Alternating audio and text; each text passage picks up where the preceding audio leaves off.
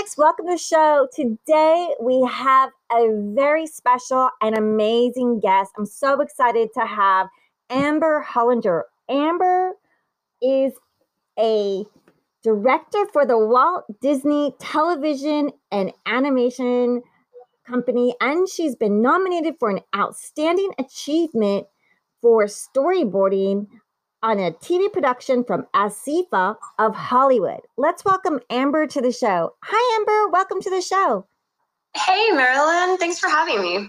Oh, we're so excited to have you because one, you're a female director, and two, you're so exceptional at what you do. And I just wanted to let our audience know you have such amazing experience working on over 36 properties and collaborations with companies such as Disney, Warner Brothers, Apple TV, Nickelodeon, and the list just goes on. So we're just so excited that you're on the show today.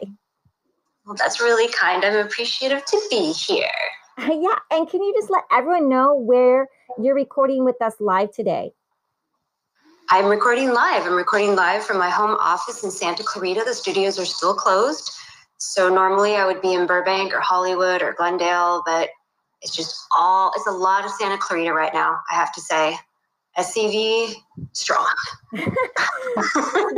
So Santa Clarita, you're working from your home office, which, and how do you like that? Is it a little bit too much at home, or is it kind of nice to not be commuting and maybe save you some time to maybe get some exercise in that you normally would? I don't know. That probably would be a good idea, but it's a two-edged sword. I love not having the commute. But it's, filmmaking is a very collaborative process. So there's some things that I definitely miss from not having my crew right at my fingertips, being able to go next door into an office and just draw little quick sketches or gather a meeting really quick to download a lot of information. So there's definitely a struggle. It takes a lot of effort for extra communication. I like go overboard on communication and work from home because there's so many things that can slip through the cracks. Oh, gosh. Okay. So, yeah, that makes sense, too. And sometimes Zooming is exhausting as well. It gets do you find it more tiring that when you're Zooming a lot? I do. We have a lot of meetings. I think that was my biggest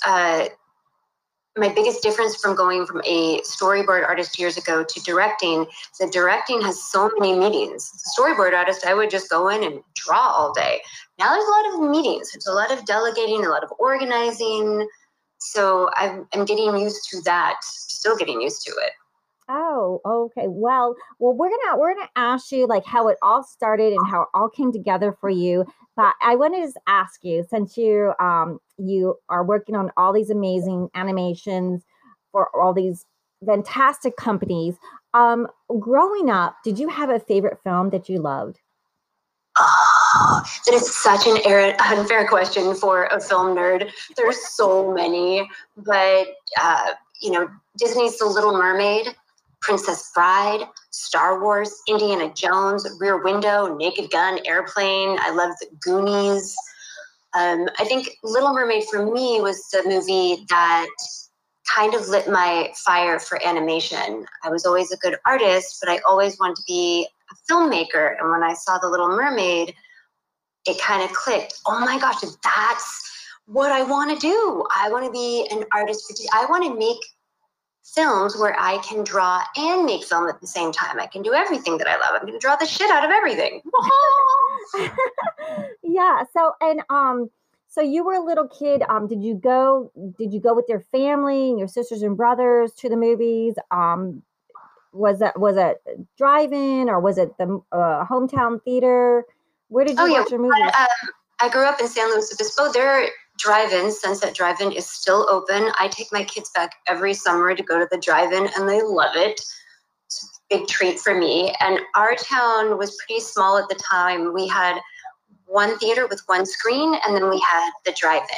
So going to the movies was a very big deal. I remember seeing Empire Strikes Back in the theater. I remember seeing Indiana Jones and the Temple of Doom in the theater, which I was way too young to see that movie. And I remember screaming and yelling when that guy goes in, the priest goes in and he rips the heart out of that guy's chest. It's beating in his hand and he's holding it up. And I was like, no, so I'm, no way. I run out of the theater.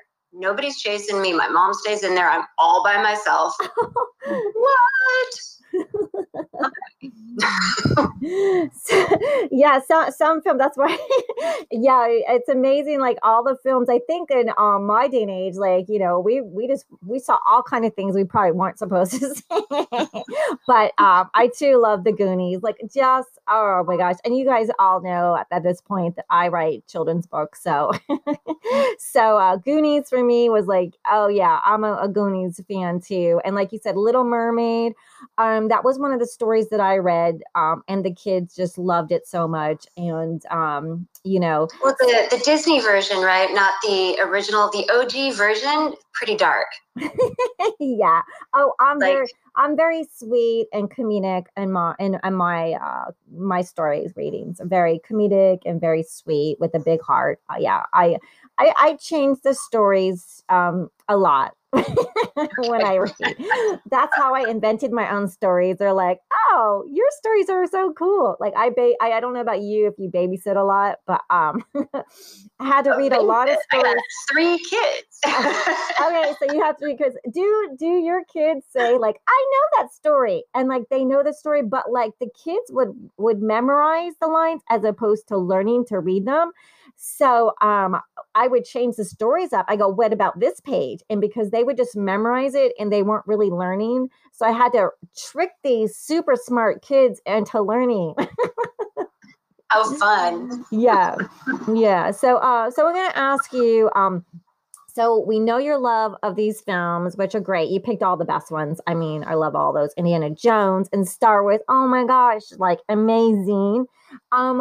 Did you have like a favorite Criterion film that just was just the master film that just, you know, blew you away and said, that's what I'm going to be doing for, you know, going to go do? Again, this is unusually cruel, Marilyn. These questions. Well, I could say that I don't know a specific movie per se, but Hitchcock, you know, I mean, his Criterion collection is massive. Dial M for Murder and Rear Window and Vertigo and North by Northwest, Psycho. I think the thing that dialed me into Hitchcock so much is that he storyboarded all of his films. So it was a way for me to see that I could be a legitimate filmmaker, not just draw cartoons. He maps out entire movies. He knew that those movies would work. He knew every cut, every scene transition. He knew where to edit things out because they weren't working. He knew how to build up to your climax and your resolution. And that was really, really impactful for me. And I really love black and white movies in general, because they're shot differently from color. And some of the best scene compositions I've ever seen are from the pre-color era. I mean, you look at the shots from Casablanca and, Citizen Kane and anything by Hitchcock, and even fun films like Some Like It Hot, got some great scene compositions. I feel like even Tarantino borrows a lot from that because his compositions are so thoughtful and strong. There's no mistakes whatsoever. But I draw a lot from noir movies. I like kind of dark things. When we're talking about Criterion Collection, Naked Lunch by David Cronenberg was so weirdly satisfying for me. No, it's just so weird and different and dark. And so the images there are so interesting. And everyone has probably seen and loves Charlie Chaplin's Gold Rush, The Seven Samurai. I mean, there's so many great, it's so hard. Like, I'm sorry, that was a crap answer because I gave you 50 films and not one. Well, because we all love films that listen to the podcast and they're on podcasts, and it's just amazing. Like, there's so many, but there's some people, like, you know, like you said, borrow or get ideas or go, that's really great. Because like you said, Albert Hitchcock storyboarded everything before the set, which, you know, I found to be amazing. And you know, and his angles. And like you said, the composition, like I love how he, sometimes those glasses, he looks through the glasses, or the feet, like the stranger in the train. They're just really amazing. And it's great tools for filmmakers or anyone that wants to learn the business is to study from the greats. So I'm going to ask you too, since you're a director, do you have a favorite director? Oh God, again, you are killing me.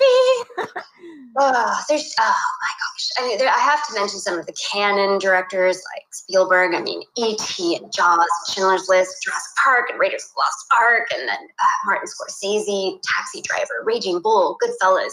I'll watch anything that Quentin Tarantino makes. I mean, come on, Reservoir Dogs and Kill Bill. Pulp Fiction is still one of my top 5 favorite films. Hitchcock, of course, as I mentioned. But what I really, really like or love in a director is I get charged up when I see someone with a strong point of view. I love when I see a sequence of shots so perfectly thought out that it manipulates me to feel the way the filmmaker wanted me to feel. Like, I love being manipulated. If you're doing your job, I will feel whatever you want me to feel. So, you know, if I walked into a movie halfway through and I didn't know who the director was, and I could just call out, oh, wow, this is Tarantino. That kind of strong POV for me is thrilling. I will be one of those people. I literally watch movies in the theater with my mouth gaped open. I will have those. I'm the best audience you'll ever want. Something suspenseful happens or dramatic happens, and I'm like, oh, you have me. I mean, I get chills when a director is knocking my socks off. And my feet are always cold when I watch a Miyazaki film. I think he should be included in the Criterion collection, and I don't believe that he is. His work is timeless, and it's so precise, and it's so identifiable. One of the best gifts I've ever gotten was somebody who gave me a book of his storyboards. He's a genius. Oh, that must have been amazing to see the storyboards, because you can learn so much. Beautiful. Is there a favorite scene, a director's scene in a film that just blew your socks off? Again, this is how can you pick what? But you know, I knew that you were going to ask, as I would just be tripping over myself with all these amazing scenes, you know, because you have, of course, like Jaws, you have that BiPAC shot that now is emulated throughout time in every movie.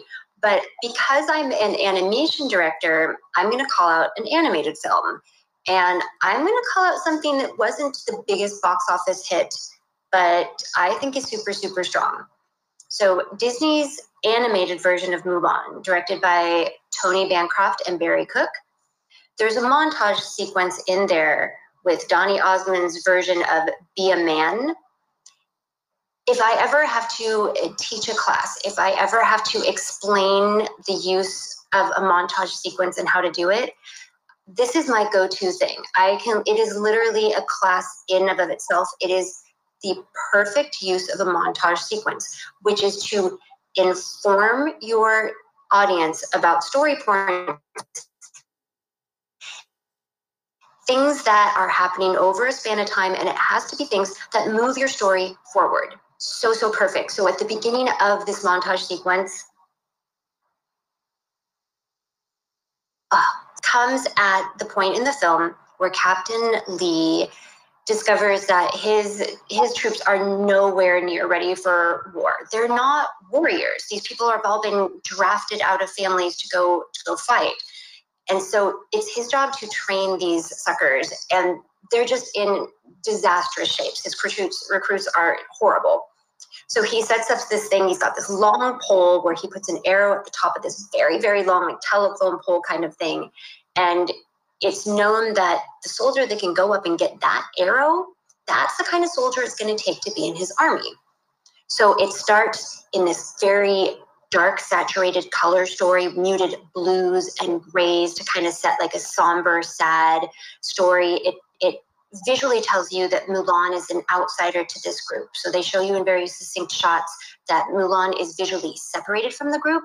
The boys are teasing her.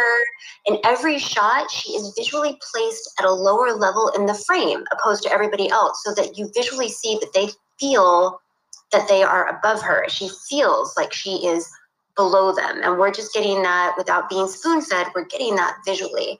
And even though across this montage sequence, everyone in the recruit class is failing, they focus, because she's the main character, they focus on her reactions and feelings for this, because we have to remember that the stakes for her are very high here. If she fails, it's death to her father. So there couldn't be greater stakes here. So then we get to the point where everybody's failing. She's completely failed. And Captain Lee comes over to her and basically dismisses her. It's crushing. She's going to go home. This is utter defeat for her. And she's about to give up when she walks past that pole with the arrow on top. And she just kind of gets this resolve, you know. She's not the strongest. She's a woman, right? But she's not the strongest. She doesn't know what to do. She can't climb it. So if she's not physically smart or physically strong enough, she has to be smart. So she uses these leather straps to create a hold around the pole. And as she's climbing it, she ascends up this pole. And then our color story starts to change. All of a sudden, those muted blues and grays that we started with start getting kind of orange and yellow. And she literally is coming up into daybreak, up into the light, where you can see that she is starting, I mean, literally, she's starting to shine. And the rest of the recruits are coming out to watch her. And we don't see her reach the top of the pole, because what's really important is what Captain Lee thinks. So at the moment where she's reached success, the camera is on Captain Lee's tent. He's alone as he walks out of his tent, and all we see is the arrow thrown down into the scene in front of us, so we can see what his reaction is to this, because it's his approval that we need. And it's that moment where he's literally in a circle of light, because he's become enlightened to the idea that Mulan can actually be a good soldier and be part of his army. And from that point forward, every shot that you see of Mulan, she is higher in the frame than the rest of the recruits, or how now lower. She is bonded visually with the rest of the group. Every time I watch it, I get chills. I've watched it a lot. I love that. And like you said, the framing that she's now higher, and as she's getting to the point where she's going to be a successful recruit, the light, and it's from his point of view. There's so many amazing things that film, the choices that directors do. So we're so excited about you and your work. And also I want to just briefly talk about you grew up, and did you grow up in Los Bispos, you said, in California? Yeah, I'd say Central California, San Luis Obispo. Okay. It's close to Pismo Beach, and we spent our summers at Cayucas Beach. Most people know it for Cal Poly.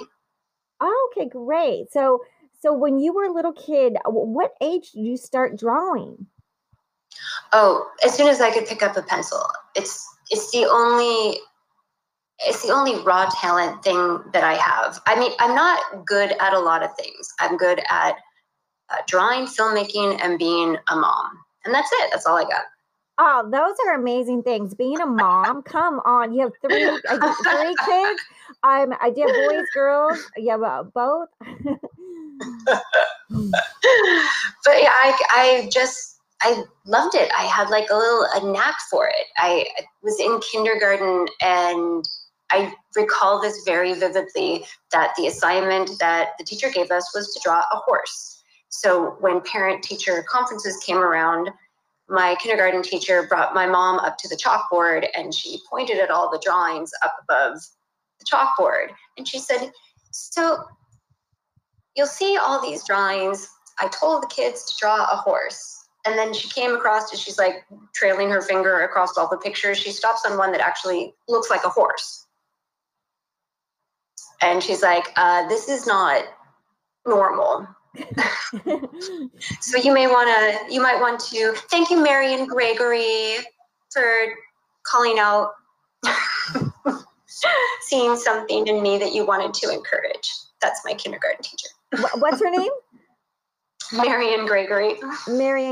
Wow. So your horse was like a like the horse of all horses, you know? Well, it would just look like a horse, you know, I mean, I don't, maybe you don't, but 5-year-olds drawing a horse, it looks like a lot of scribbles with like a head and long legs might actually look like a horse. I didn't know that that wasn't normal, but my family was super supportive. I was really, really lucky to have people that encouraged me, because that's kind of a pipe dream to be, I want to be an artist and I want to make movies, and you know, that's usually pie in the sky kind of stuff. Yes. And so you were this young student and art just came to you. Was anyone else an artist in your family, or it was just you, Amber? Well, my aunt is a wonderful painter, so I'd like, and my mother is a great writer, so I'd like to think that I tapped in. Nobody is a professional artist in my family. I am the only one. Oh, and that is amazing. So did you go to college? You obviously, I know where you went to college, but like, you know, to get into Cal Arts, right? It's very hard to get in. So can you tell us getting into the wonderful school that you went to? That's going to be the most boring story. So I grew up in a place where I didn't have access to a lot of things outside of my bubble. You know, we did not have a computer. I think somebody tipped my mom off that there was an animation school started by Disney in LA. So that's the only school I applied to.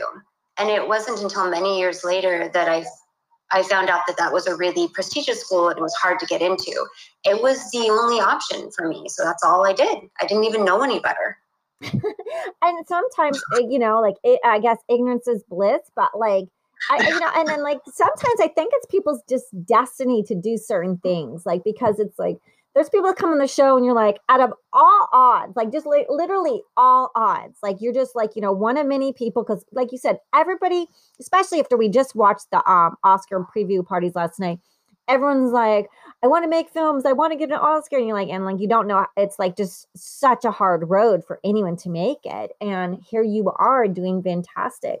So, so you got into school and like, did you love the learning and everything? Where did you find that there was like, were you advanced, or you were like right on point on where you were supposed to be in the curriculum? Oh no, everybody there is extremely talented. It's amazing. It's intimidating, 1,000% to be in a place like that where everybody has special gifts. And I was a little lost, I have to say. I was super intimidated. I wasn't sure where I fit in. I was 17, so I was so young. I didn't know anyone there my age. A lot of people were in their 20s and had already been taking classes for film. So I knew absolutely nothing going in there. But I only stayed for 1 year. I dropped out because I couldn't afford tuition. So my time there I valued very, very much. It was a great way to get an overall view of the entertainment, the animation entertainment process. I just didn't know anything about from start to finish what it took to make a film. Yeah, so that's interesting. Yeah, because the colleges, and especially this wonderful school, it's pricey. Even like, you know, because I wanted to go to AFI, and it's just like so much money. I think it was like $100,000 a year, and you may or may not get invited back. So I tried to get into Director's Workshop for Women, and then like, so that's how I ended up making my first film. So, you know, so it's like, but I didn't get in. Like they picked some kind of name, people with names. So, but anyhow, like those goals help you to achieve other goals. So you were in school, and then, so did you, what was your first job then coming from Cal Arts? Did you, you know, how did you transition from there? I would have to say that I have a combination of luck and stubbornness, and at the time just complete naivete, which I think I am just a very stubborn person. There's no plan B. I have to succeed. Like even now, I'm a single mom with 3 kids. There's no other option. There's no backup quarterback. I have to succeed, and I have a passion, and people can't be in this business if they have a thin skin, if they are faint of heart, and if they will not just believe I mean, there's nothing I would rather do than create, and I was going to make it happen no matter what. So I was 18 and I dropped out of school and I had 3 jobs to pay my rent. And I had this giant physical portfolio back in the day. And I didn't know any better than to go and knock on doors at studios. I didn't know that you were supposed to have an appointment. I just showed up with my giant portfolio asking for a job. Like, I could not have fallen harder off the turnip truck if I tried. So I would knock on these doors and say, hey, do you have any jobs this month? And they'd be like, no. But the 5th month, I would do this at the end of every month. And at the 5th month, at the 5th studio, it was Film Roman, which was at that time the house that did The Simpsons. I've not ever worked on The Simpsons, but I applied for another job there. And it was the same time I had talked to this producer for the 5th time. And this time he wasn't so nice to me. He actually brought me into the building and brought me into his office and sat me down and said, little girl, I don't know what you're doing here. You keep coming back here month after month, and you don't have any experience. You have nothing to offer me, and I just don't know what you want me to do. And I sat and looked at him for maybe 5 seconds and went, here's what you're going to do. You're going to hire me. You're going to hire me, and you're going to pay me 1/3 of the salary, the lowest paid person at this company, and that includes the janitor, for 3 months. And if after 3 months I am not as good or better than everybody else here, you can fire me. But if I am, you're going to hire me, and you're going to pay me like everyone else. And then I just stuck out my hand and waited for him to take it. Amber, I love that. Wait, he told you, literally told you, you have no experience. What are you doing here? And basically was trying to get you off the lot. And you just looked at him and said, you're going to hire me. Amber, I give it to you. Balls of steel. Balls of steel. Like, I mean, sometimes you just, you know, like, and, you know, there you have it. Like, that's the best story ever. Ever. And he took the deal, right? He shook my hand. He did. And he did pay me 1/3 the salary of the janitor for 3 months. Oh, and I worked my ass off. I had a very base knowledge of things that I got from Cal Arts, which was invaluable.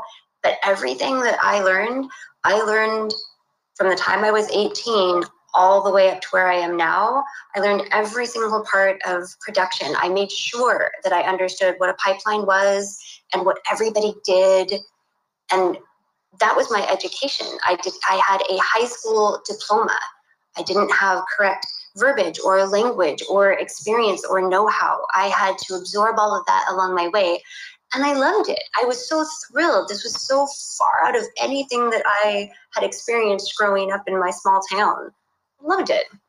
Oh, well, Amber, I want to do 2 parts with you because we have lots to talk about all the shows that you worked on, and especially, you know, you have a podcast coming up. You have a new series with, oh my gosh, Lisa Kudrow, and we want to talk about your Annie, your nomination for an Annie of Asifa for Hollywood. So, Filmatics, please come back to part 2 with Amber Hollinger and her amazing story. So, this is a cliffhanger. So, join us back for part 2.